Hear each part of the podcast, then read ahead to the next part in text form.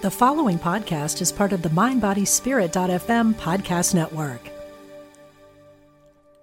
Throughout history, dreamers have opened the door for positive change that reshapes the world. Our dreams and stories can also attract individual prosperity and success. Join creative artist Valerie June, Aisha Ophelia, Jacqueline Suskin, and Sarah Walco for the power of radical imagination a weekend workshop May 24th to 26th at Omega Institute in Rhinebeck, New York. Ignite your radical imagination and cultivate positive change. Learn more at eomega.org/thrive.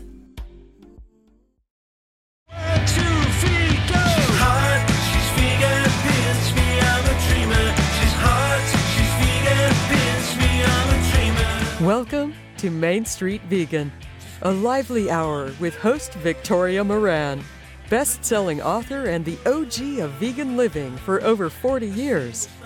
She and her guests have got the goods to help you look and feel amazing, make a difference for animals, and discover the soulful side of the vegan journey. Now, here's Victoria. Have you ever had a party and you realize that there were a couple of people there who were just so interesting that you wish you hadn't had a party. You wish you could just hang out with each one of them for as long as you felt like it. Well, that's a little bit the way I am feeling today because I have two guests. They are connected in the world. That's why they're on together. But oh my gosh, they are both so interesting that it would really be cool to just talk and talk and talk. Hey, everybody. I'm Victoria Moran, and this is the Main Street Vegan Podcast, where we will talk all we can with two extraordinary guests at a pretty extraordinary time in the world of animal rights. We'll get to, more of that in a moment.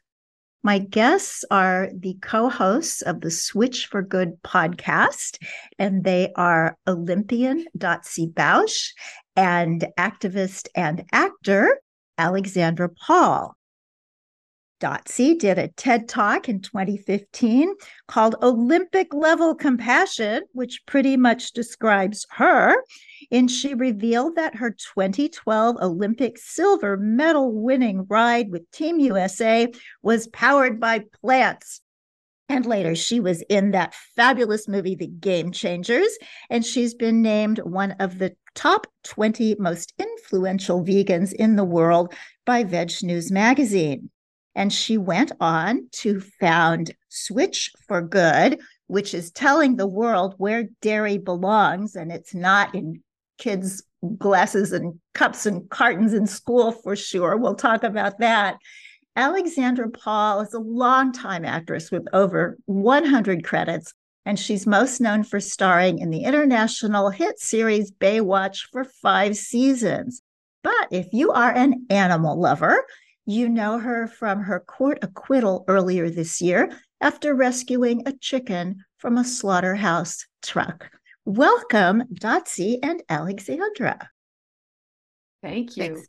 Ah, oh, what a pleasure so nice. to have you both here. And listeners, I know that we're audio, but I'm seeing these two beautiful women. And when they talk about beautiful inside and out, this is the experience that I'm having now because these are beautiful, vibrant, sparkling, healthy human beings who are doing some very brave and very important work in the world. Now, when I mentioned that this is a day of, of some import, we will be posting this show on the 30th of November 2023. And that is the sentencing date for Wayne Sung. And I'm probably saying that wrong. Somebody say it the right way. Jung. Okay, thank you. Um, who has been a guest on the show? We'll put that in in the show notes. And uh, he is was tried and on some counts convicted for saving lives and ending suffering. Seems kind of backwards, doesn't it? So, Alexandra, I'll go to you first because this is something you're familiar with.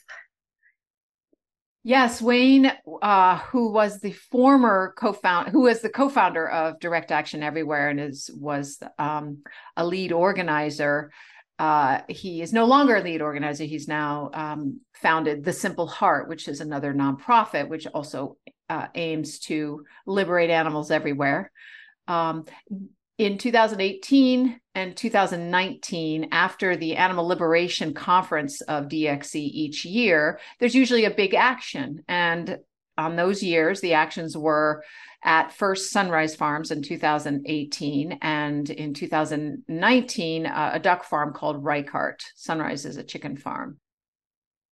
I, I was at both those and arrested at both those um, actions and was never charged. Um, and there were 500 people who went on the property in Sunrise, and maybe just uh, a handful, six or seven, were charged who were considered leaders of DXE. And their cases were either dropped or pled out for various reasons for the animals. Um, and Wayne was the single man standing uh, after being at both these actions. Um, they really just wanted to cut off the whom they saw was a leader in the animal rights movement and focus on him. So that was what the six week trial was about. Um, the there were four charges.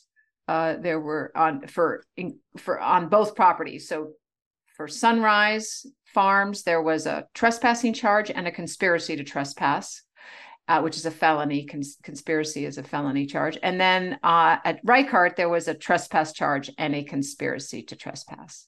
Basically, I think I'm I think I'm getting that right. Wayne um, is now sitting in jail at Sonoma County Jail.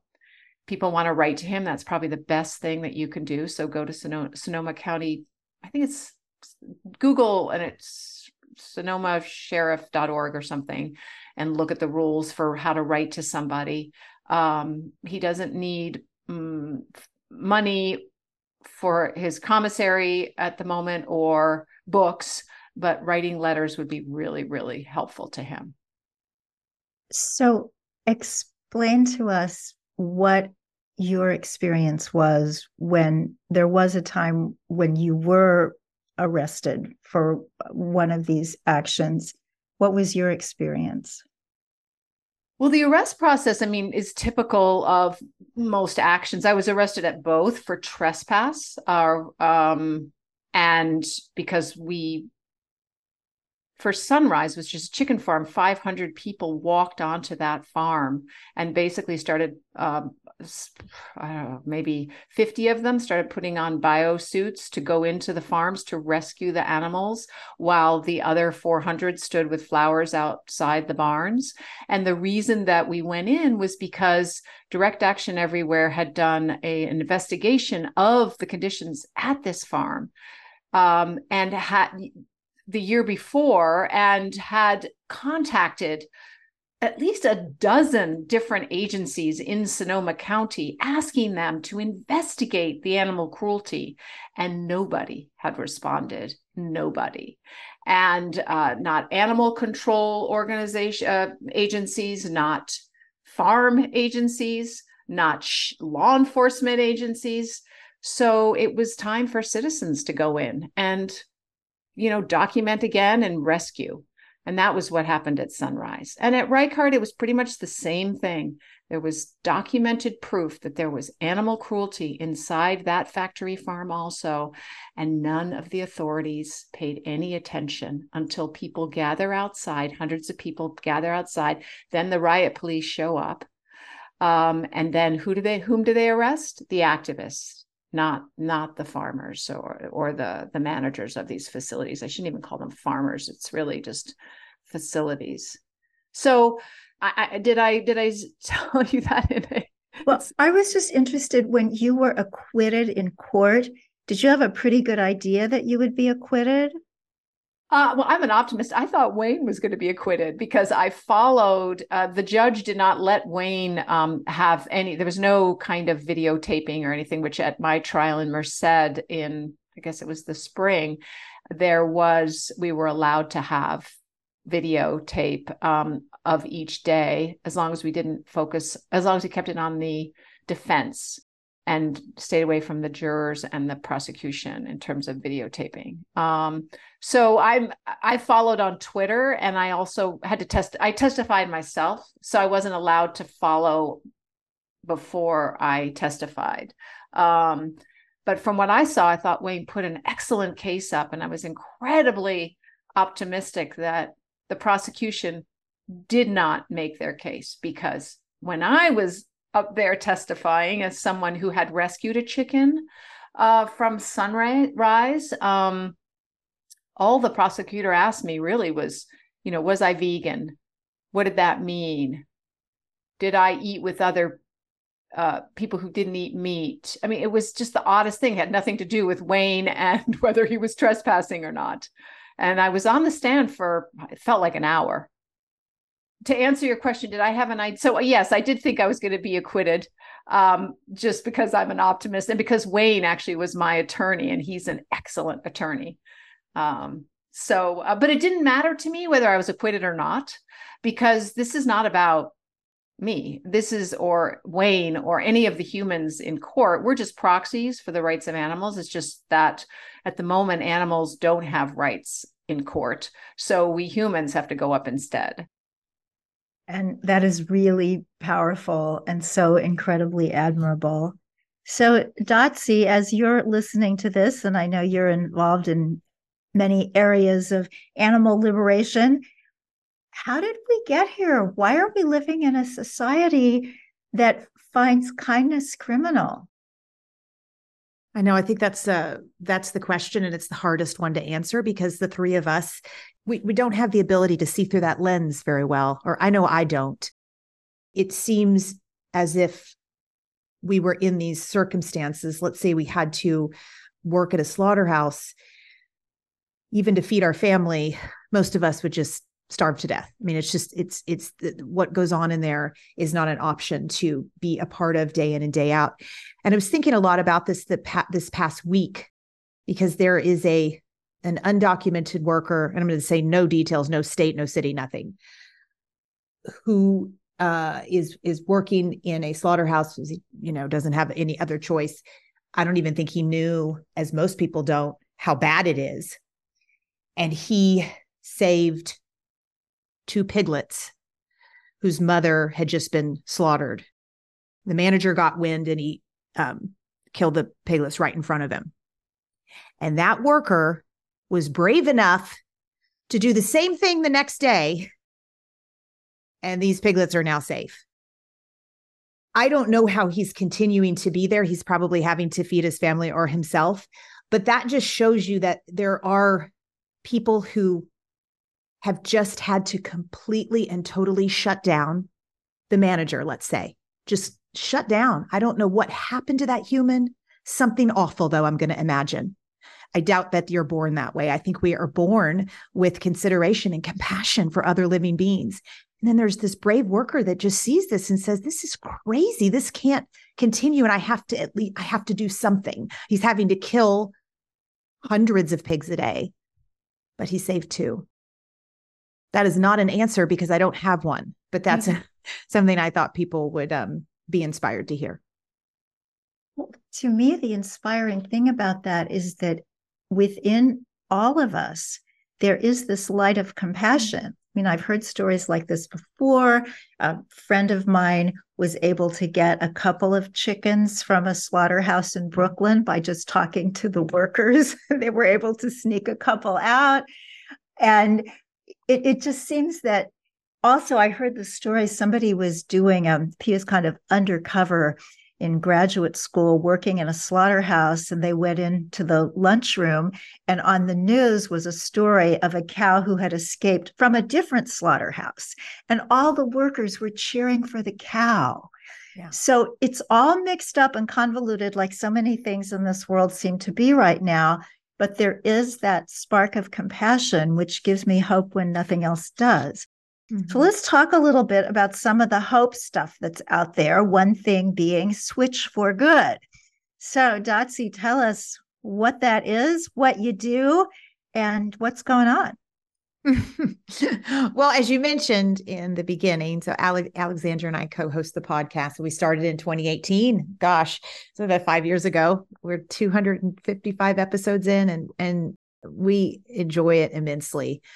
It Switch for Good started really um, out of frustration and anger. I'd like to say it started from from hope and compassion and desire to change the world, but it really started with me just being entirely and totally fed up with uh, the lies that I was fed as an Olympic athlete training at the Olympic training centers around the country. Um, you, the United States is one of the only countries that is not government funded for their Olympic team or their Olympic committee. And so they have to get get private funding. So the um, U.S. Olympic Committee went out and got uh, dairy as their title sponsor for ten years, and it was so it was the entire time that I was training uh, and leading up into the Olympics. They were a sponsor, and we were sold uh, the you know raw bill of bad goods, just like children are in our school system, and just like pediatricians are, and pediatric dietitians and dietitians. You know, fed the bad science um, by big dairy and just fed the lie that you need a cow from the bovine species specifically to win medals or be strong or recover well and and so I had just um, I retired in 2012 and and and did some activism uh, and in, in 2018 got a group of Olympians together from four different countries and we put some PSAs on NBC that said, "Hey, guess what? We don't need cow's milk to win win medals." And it was um, they actually aired on the closing ceremonies of the Olympic Games in 2018, which were in Pyeongchang. And they aired in one city. We had paid for them to air in six cities across the nation and they aired in one city in the dairy industry called NBC and got them kicked off. And that I'll be forever grateful for the dairy industry for that one thing because if that hadn't happened, I don't think I would have started Switch for Good because I was, you know, I would have just been like, okay, good job, good commercials, great PSAs. We told our story. But when that happened, I was like, oh, hell no. Nah, nope. This is, you have messed with the wrong people. So that's how we, that's how we got started. And we, we really started uh, very raw. I mean, I hadn't run an organization before. I hadn't run anything but myself as an athlete. So I, I felt in, entirely incapable in, in, the beginning, still do some days. But we started as behavior change, culture change, but have morphed significantly in the last five years to now working on federal legislation cre- creating key uh, modifications in food policy, if you will, at the U.S. dietary guidelines, um, the International Olympic Committee, Paris 24, LA 28, the, the Olympics coming up. Uh, we've done some more nationwide PSAs. Uh, we've created an entire program for pediatricians and parents uh, about the risks of dairy for young children, and that's at kidsandmilk.org. Uh, we started, we went outdoors this year and have done some big billboard campaigns uh, you can see all of those at killermilk.com. We even did some clinical research this year, which we're releasing in, uh, which is currently being published. We have to wait for it to get published, and we'll release in January and February next year. So we've kind of just, you know, stretched our tentacles out to a, a lot of other areas besides uh, the the heart and soul of Switch for Good, which is which will always be culture and behavior change. Hmm. So, Alexandra, how did you guys get together?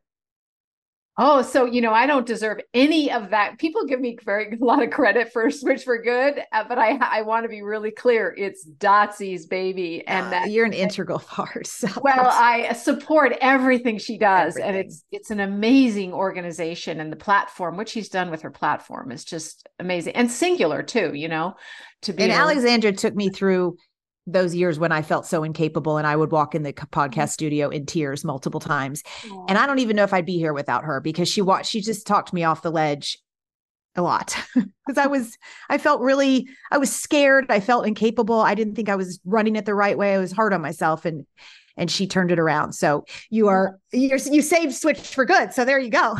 you're a big part.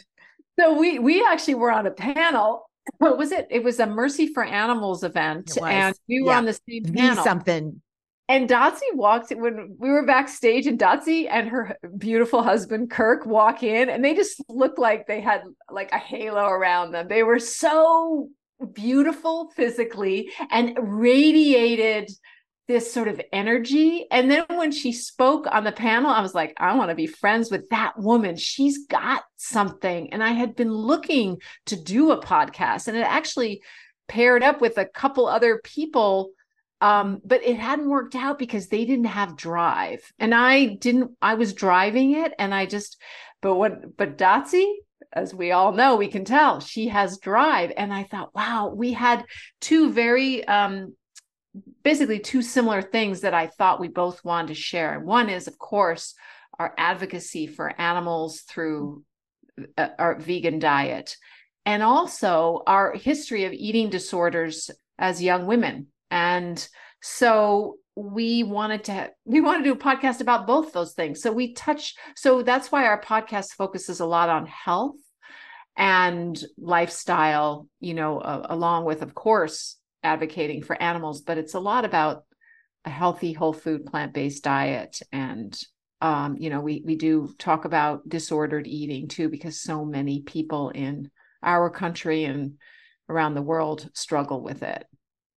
So that's how, so, so we started it, right, Dotsie? We're like, and yeah. then we decided, oh, and then you were starting Switch for Good at the same time. You said, let's put it under the Switch for Good brand. And I was like, great that's awesome because you know then we have the support of this amazing organization and it just worked out really well for both for everybody. So switch for good really focuses on dairy. And alexandra you were vegetarian for 20 years before you went vegan. What changed you I was vegetarian for 33 years from 14 to uh like what is that 47 so I guess it's been 13 years I think that I've been yeah it's been 13 years that I've been vegan. What changed me? Well I you know I stopped it was a slow evolution because vegetarian is not really doesn't tell the whole story. When I was um like 18 and modeling i i wasn't i wasn't using makeup tested on animals. And then in my acting career when i was in my early 20s it was in my all my contracts. I'm sorry when i was modeling i i wouldn't wear fur. I makeup tested you couldn't really say when you were modeling what makeup they used but wasn't wearing fur. Then when i was an actor i had more say and i would my contract said you know um, no nothing tested on animals and i stopped wearing animals in my 20s but it wasn't into my 40s that i gave up that last vestige of dairy because i was you know i was holding on to my disordered eating and saying well i don't want to go back to being anorexic or bulimic. I, I was wasn't throwing up or anorexic anymore but i was f- afraid that if i restricted quote unquote by taking away dairy that I would go back to an unhealthy mindset. But what I found when I actually gave up dairy once and for all, which was in October, so I've just had my vegan anniversary, um, is that my world actually opened up and my relationship with food got better because food wasn't just you know something to cover up my emotions or something yummy it actually had a, a, just a higher higher good my choices. So um, that was a, a big revelation for me. I actually um, turned, I went vegan when my brother, who is an activist, also was in jail. And I was visiting him a lot. He spent almost, uh, I guess, three and a half years in jail for his activism, animal activism. And I was just came back from visiting him in Arizona and I was in LA and I called my husband. I said, you know what? I think I'm I'm done. I think maybe Jonathan might have my brother's been vegan since he was 16. Um, he uh, he might have said something about, you know, one more time about um, dairy being pus, I think, or something. I don't, I think it was just a gradual thing of a lot of messaging and then finally going, you know what? I'm ready. I've done pretty much everything. Just I need to take that one step where I own it. Yeah, that is so interesting, and I'm relating to a lot of what what you're saying because I also had an eating disorder. Mine was on the other side; it was a binge eating disorder, and it was just so difficult back then to go completely vegan because all the messages were that you have to have at least yogurt and, and maybe an egg white omelet you know just, just to have enough protein and sustenance that you can get out into the mm-hmm. world mm. and those messages were so pervasive so pervasive and i was really lucky like you had your brother And I had the late Jay Dinshah, founder of the American Vegan Society, who always believed in me, even when I fell mm. off the mm. wagon. Because, you know, when you're vegan for a while, you can be vegan for three weeks and you just think, okay, I'm vegan. And then you fall off. And I know, like, is it the Alcoholics Anonymous book talks about the pitiful and incomprehensible demoralization of being on the track you want to be on and then falling off. And that just was so much my life for so many years. And once the dairy was gone, it's like you say, there's a big lifting. So, Dotsie, I know that part of what turned you to focus on dairy was what was going on at the Olympic Committee. Do you have a special place in your heart for cows? I do definitely. I, I mean, I I have a special place in my heart for for all animals. Grew up with them, uh, horses and hamsters and rabbits and dogs, uh, and fish and um.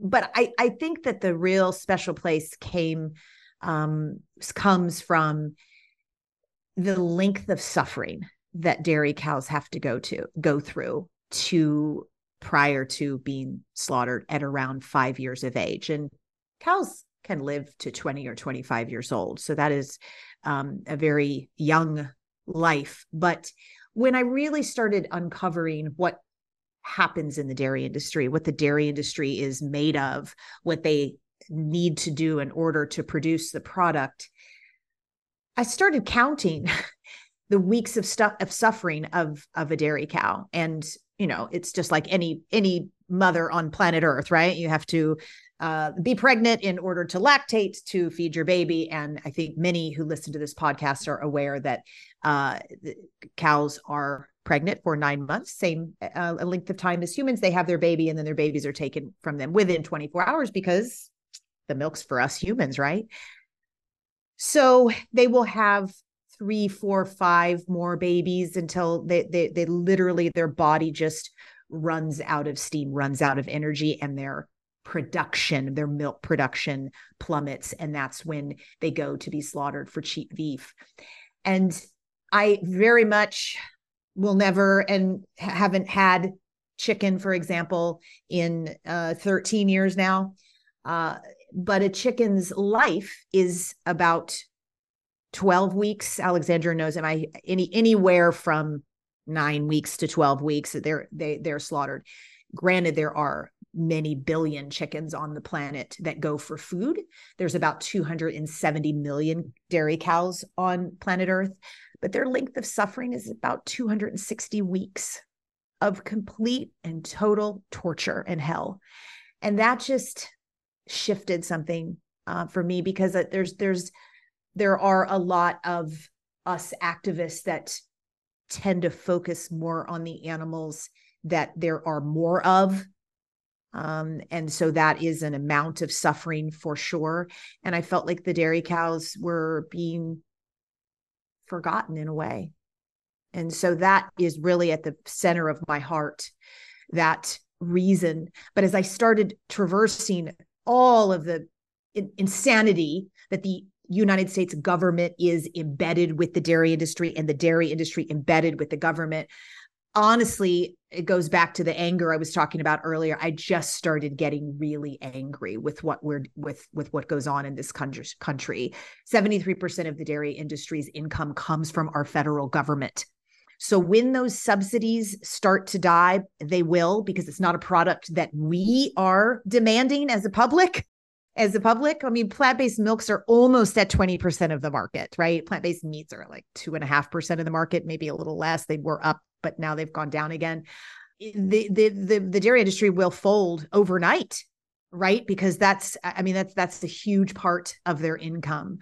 And we have found at Switch for Good that when people ditch dairy, if they decide to ditch dairy first, which is what we will what we encourage simply because people at least 70% of them that are lactose intolerant in the world, but having having all other issues, lots of other issues with dairy too, not just lactose intolerant or not just allergy, uh, they become physically transformed almost overnight.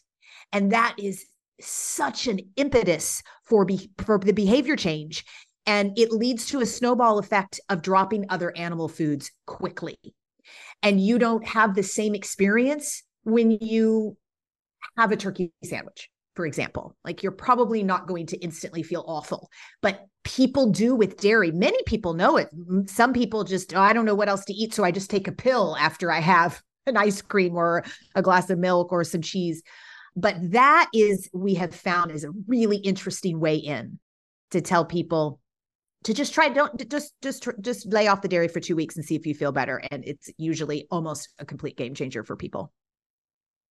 That is so exciting. And I remember that too, because I'd been vegetarian for a long time. And when I was finally really off dairy, because I'd been off, you know, weeks, months, whatever, and then mm-hmm. back, when I was off for an entire year, I realized that I hadn't been sick for a year. No colds, no sinus infections and because I was young, and so it wasn't that I had other kinds of health things going on, but just the idea that I'd gone a whole year, never missed a day of anything, it was the milk and mm-hmm. it's that that is pretty cool when you can really see something amazing happening.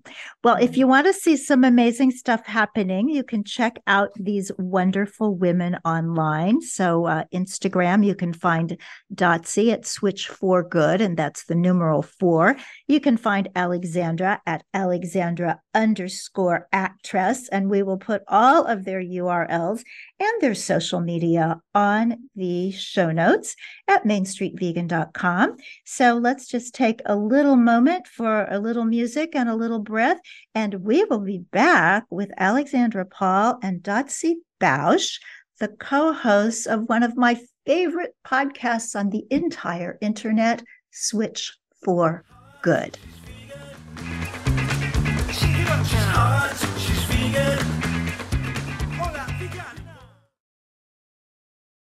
Throughout history, dreamers have opened the door for positive change that reshapes the world.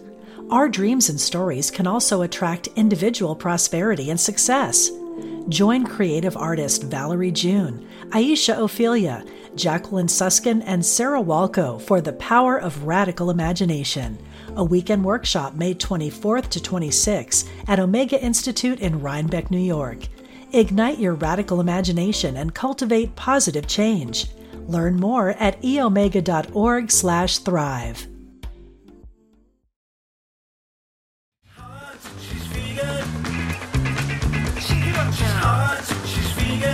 Okay, moving on with more wonderful information from these two amazing women. And I do want to move a little bit in this segment onto some of the wonderful benefits for us of, of this way of life. And as I said earlier, both of these women look amazing. So we're going to find out what is connected to that in terms of their wonderful plant exclusive diets and maybe some other stuff going on. I do have a couple of announcements from the world of Main Street Vegan. I've announced it once or twice before, but Main Street Vegan has an outgrowth, and that is the Main Street Vegan Salon on Unchained TV. So we're doing lots of great interviews, really trying to get into the inner understandings of some of these amazing guests. I'm going to be interviewing Dr. Michael Greger tomorrow and all kinds of amazing folks. So if you are not yet watching Unchained TV, there is so much cool stuff there. They follow all of the animal rights news, like we were talking earlier about some of these trials of wonderful heroes in, in the world of, of animals but they've got all the movies, they've got talk shows, they've got the cutest reality show called Pig Little Lies. So do check that out. You can find it online or you can download the app and have Unchained TV with you wherever you go. And when you do, I would so appreciate your taking a look at the Main Street Vegan Salon. And while we are still in November, I just want to do a celebration shout out one more time that this month is my 40th vegan anniversary. Finally made it. 40 years ago, my daughter was a tiny little thing, and I knew she was going to be starting on solid food soon. And I so knew that she needed to be vegan. But then, of course, I had to be vegan. And so I just got my eating disorder taken care of, changed from the inside out. And once I had the power of choice over what I would eat, I chose vegan finally and have never looked back. I'm so, so grateful for that. And a couple of people, after I announced it last time, said, Are you going to do anything to celebrate your 40th vegan anniversary? Well, yes, I am. I was going to do it this month because this is the anniversary month. And that was start on some big old fundraisers for Miss Liberty, which is the feature film written by my husband and myself about a fictional cow who escapes from a slaughterhouse and the human drama that ensues. But then I got a publisher for my next book, which is called Age Like a Yogi, and I have a really tight deadline on that. So I'm focused there. But round about late January, early February, that's when I'm going to celebrate this 40th anniversary and um, raise some money to get Miss Liberty going. We've got some actors interested, we've got a wonderful producer. So it looks really possible, as so many things are looking for animals these days. Thank goodness. And thanks to amazing people like Dotsie Bausch and Alexandra Paul. So, before we move on into more of the health stuff, I just wanted Alexandra to get a definition from you of something that I think some listeners may not understand, and that is open rescue. What is it and why is it important? Open rescue is a form of animal activism and animal advocacy where activists go into places where animals are abused, usually factory farm facilities, and but they could also be laboratories or circuses or zoos. And they uh, we remove animals who are sick or injured. We'd like to remove all of them but the sick and injured ones are the ones who need us the most. Um, and so we remove them. We do not cover our faces. We document what we see behind these closed doors so that the world can know what's going on. And then afterwards uh, we publicize what we've done using our names, our faces, and the story of the animal whom we've rescued. Um, so we can see him or her go from where this terrible place um, that they've been languishing to being happy and free in a sanctuary and thriving. It's a very inspirational way to give hope to activists and also to show how unnatural and terrible so many of these places are that um, the authorities try to hide um, and the companies try to hide from public view.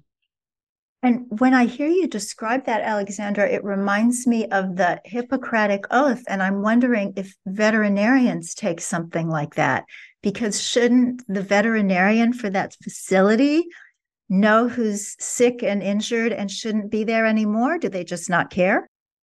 You know, I, I think it's it's really a systemic issue of factory farm facilities. Um, not so much. We prefer not to focus on the the workers or the people, you know, the people like the the veterinarians, because it's not. They're caught in a system too.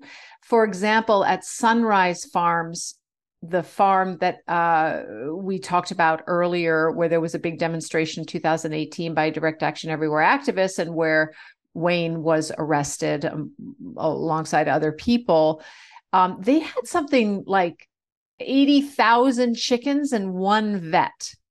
And I think um, Circle Four Farms, which is another large, large, large um, pig farm in Utah, I think they had four vets for thousands of pigs. So, you know, it's um, the vets are they're not taught in veterinary schools to treat animals like um, they're, they're, they're more objects. And I think, yeah, it's a really tough issue. So I, I don't know. I don't know enough about that. It's something that we could all work on. Certainly, if someone here listening is going to be a vet, it's something that is important to work on in the veterinary schools. I know PCRM works on it, but you yes. know, they they use animals to practice on, and so that in itself can give you a warped view of the role of animals in terms of you know the world. Yes. And yet that's another kind of heroism when a young ethical vegan goes into veterinary medicine or goes into a registered uh, dietitian school. That's really tough too. My understanding is that still with all of the science and everything that we know about it's still a pretty tough course for a vegan to make it through. May I add that I've talked to people who work on these facilities and they think that their animals are being treated just fine. And it's because of the way they look at the animals. They don't look if it were their cat or their dog they would of course be horrified but they they consider chickens and cows and pigs and sheep and uh, just different somehow even non-sentient like they don't have feelings they don't have thoughts they don't have desires that's how they look at them so and, and our and our whole culture does the whole human existence is based on us being the center of the universe so it's understandable why they would look at animals like that. That's what kind of sets you and I and Dotsie and and your listeners apart from the rest of the world and can make it really difficult. It must be a little bit the way free people who were opposed to slavery must have felt. And I've often thought about those folks, and that movement was hundreds and hundreds of years long before human slavery was outlawed in this country. And I've often thought if they were abolitionists in 1690 or 1750 or 1840, could they have had any idea where they were on that timeline? Where do you think we are on this timeline? When do you think animal liberation is really going to become the order of the day? I, am an eternal optimist. I, will tell you one thing is that I find interesting is that I was thinking the other day, we animal activists might not end up being the reason that animals are no longer exploited. It might be mm-hmm. because of people like David Welch, whom Dotsie and I uh, just interviewed, um, and people at the Good Food Institute who are developing subst really, really quality substitutes for animal foods. Uh, that might be, and it might be the tipping point when those animal foods become less expensive, less dangerous in terms of pandemics, less dangerous in terms of antibiotic. There's no antibiotic use in lab grown meat, for example. You know, that might be the thing that changes the world, but it's important for us all to be vocal and active in the meantime because each of those animals that we don't eat or whom we rescue, it means so much to them. And also because we need to promote this ethic that it's not right to exploit animals because there's so many ways to exploit animals not just through your food you know it's through taking their land or testing on them or just mm-hmm. you know treating them badly when they are in our homes killing them when they are flying around us you know that kind of thing it is so possible for people to change. And I think if that's what we do, and I, I agree with you, I think that the cultured meat is going to be a game changer. But we are also game changers. Uh, Dotsie is actually called one in that wonderful movie. So let's move a little bit into a plant based diet for athletes and other people who want to be just a little bit superhuman. So, Dotsie, you know all about that. How does it work? Inspire us. Gosh, you know what? It's it works exactly the way it works for the three of us sitting here. Um, it's athletes just eat more. You know, you just need more calories. Um, I, I mean, when I was training, it was I don't know five six thousand calories a day, depending on the workout, depending on what was going on. But most athletes at that level are training two or three times a day, so it's just is train, eat, reco- recover, repair, train. You know, it's just it's pretty monotonous. But I mean, I the magic is in the nutrients. The magic is in the antioxidants. The magic is is in the phytonutrients and all of the color that comes from plants. And I when I I first switched over, I was mainly focused on really truly eating the rainbow. I don't focus on it as much anymore. Like if I want some white rice and potatoes and you know tomatoes or something that's that's what i have but i was really focused on making sure that all those phytonutrients were present because those are what a helped my inflammation to decrease my chronic inflammation i'll say acute inflammation is important but chronic inflammation is um, the beginning of many diseases, as we know in in, um, in, in health from from so many of the doctors in our in our movement and outside our movement.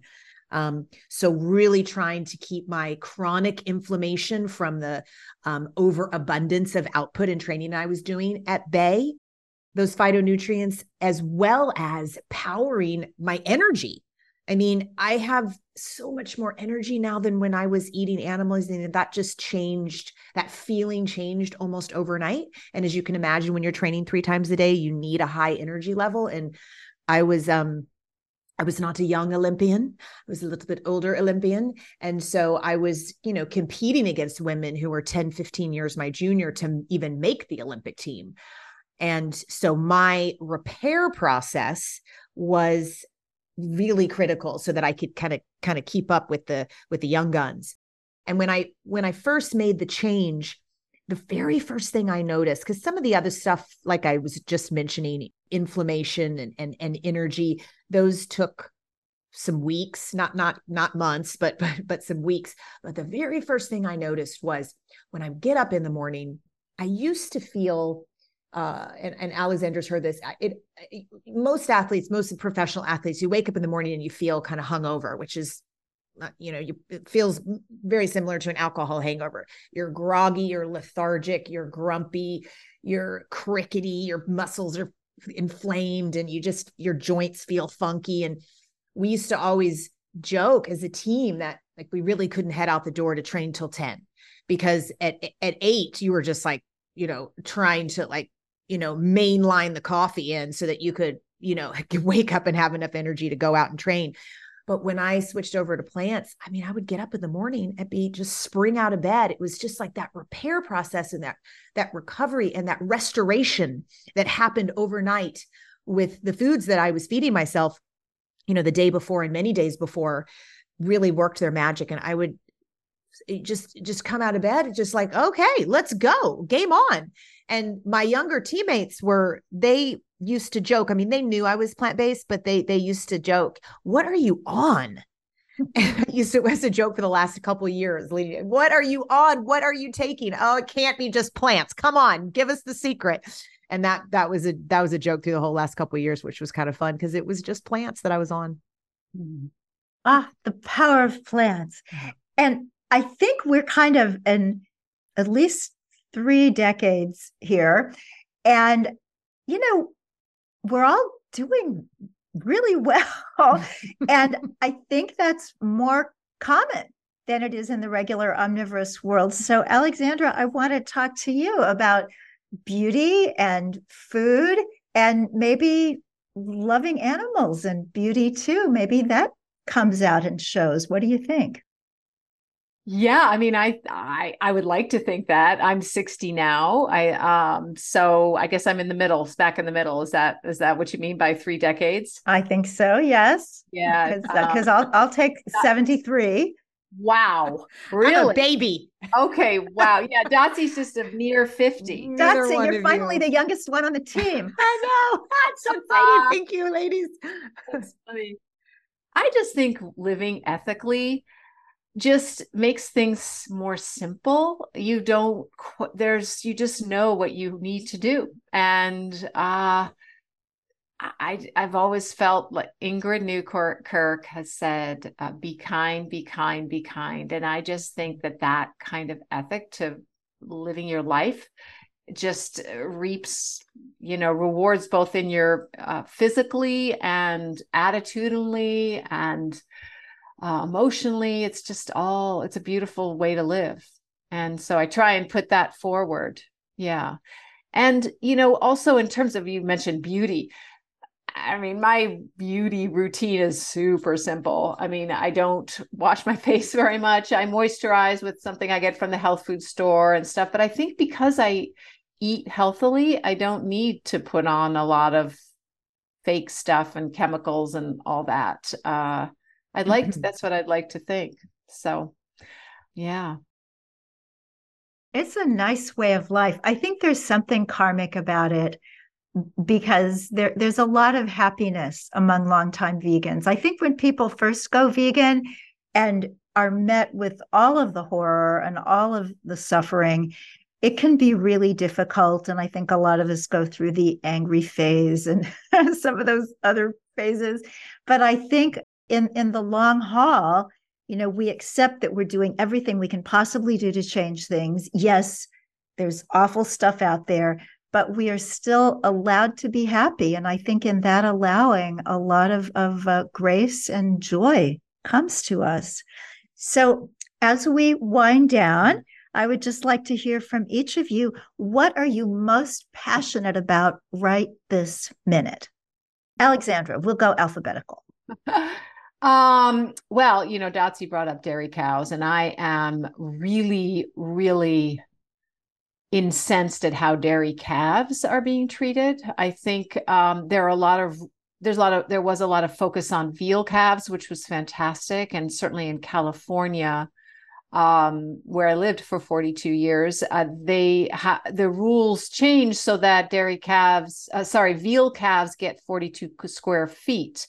There are no, there's only I think one veal place uh, in California, partly due to that rule, but dairy calves are forgotten, and in California they are treated terribly.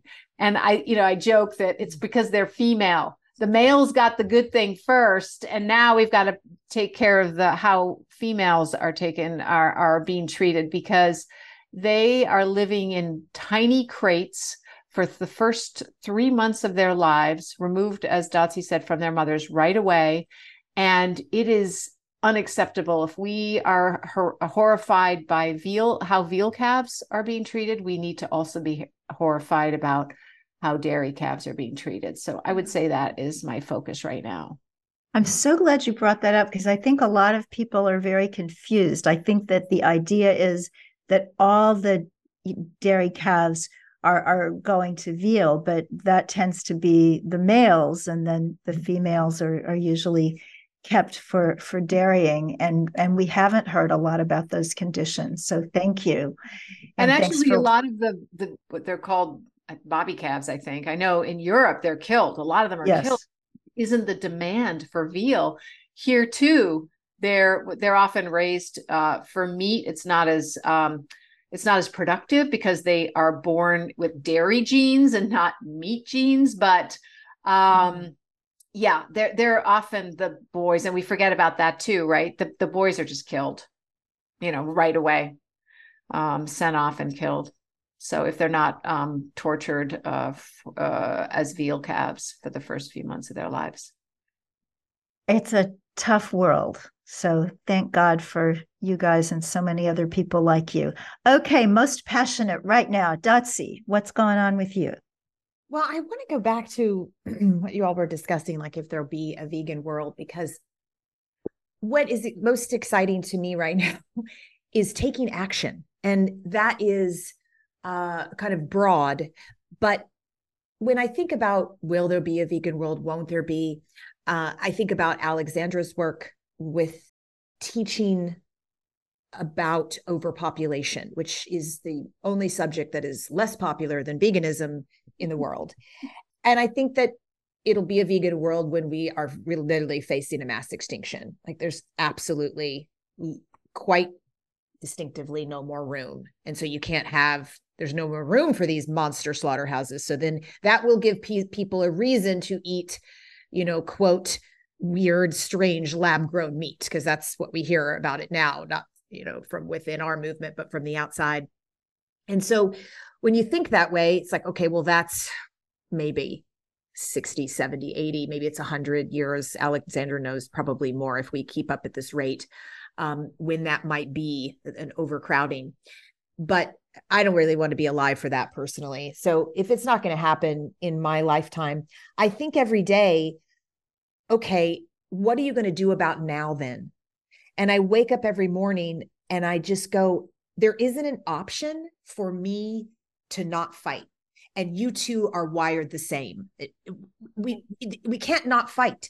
So taking action every day, whether I am only successful at taking one action or if I have a really productive day and I feel like I took five actions, um, that is what is just keeping me empowered right now because it's when we look at oh how many vegans are there you know or or even how many quasi vegans right? Because if we're looking at reducing suffering you know everybody's doing a, a great job even if you're just being vegan once a week or or you know eh, once a month right? That that's that's that's adding to um the less suffering total. So taking action is what's most exciting to me right now and, and I love it that one of the actions you take is doing a fabulous podcast mm-hmm. and getting the word out from other interesting people, you know, people who are doing, for example, the cultured meat. That's a whole process that I think most of us don't understand at all. And to talk with people who are in on the ground floor of that and know what it is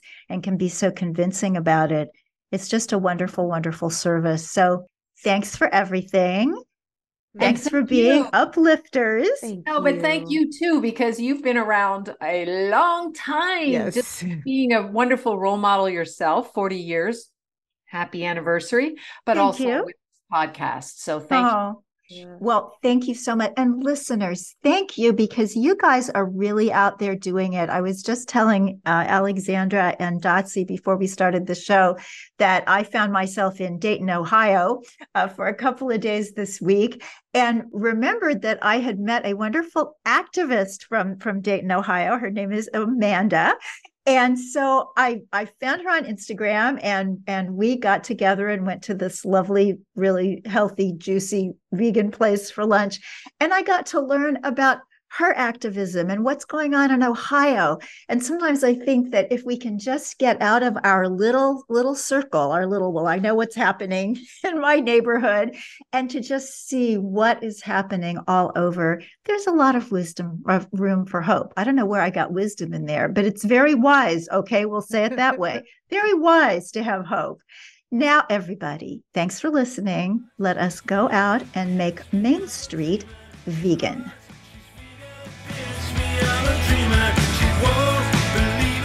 Thanks for listening.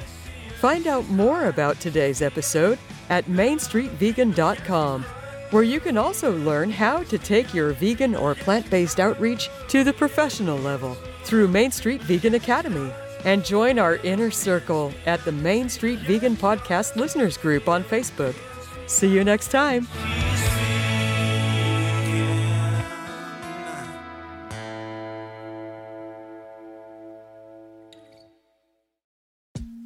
I'm Rachel Corpus, an angel communicator, psychic medium, and host of the Angel Talk podcast.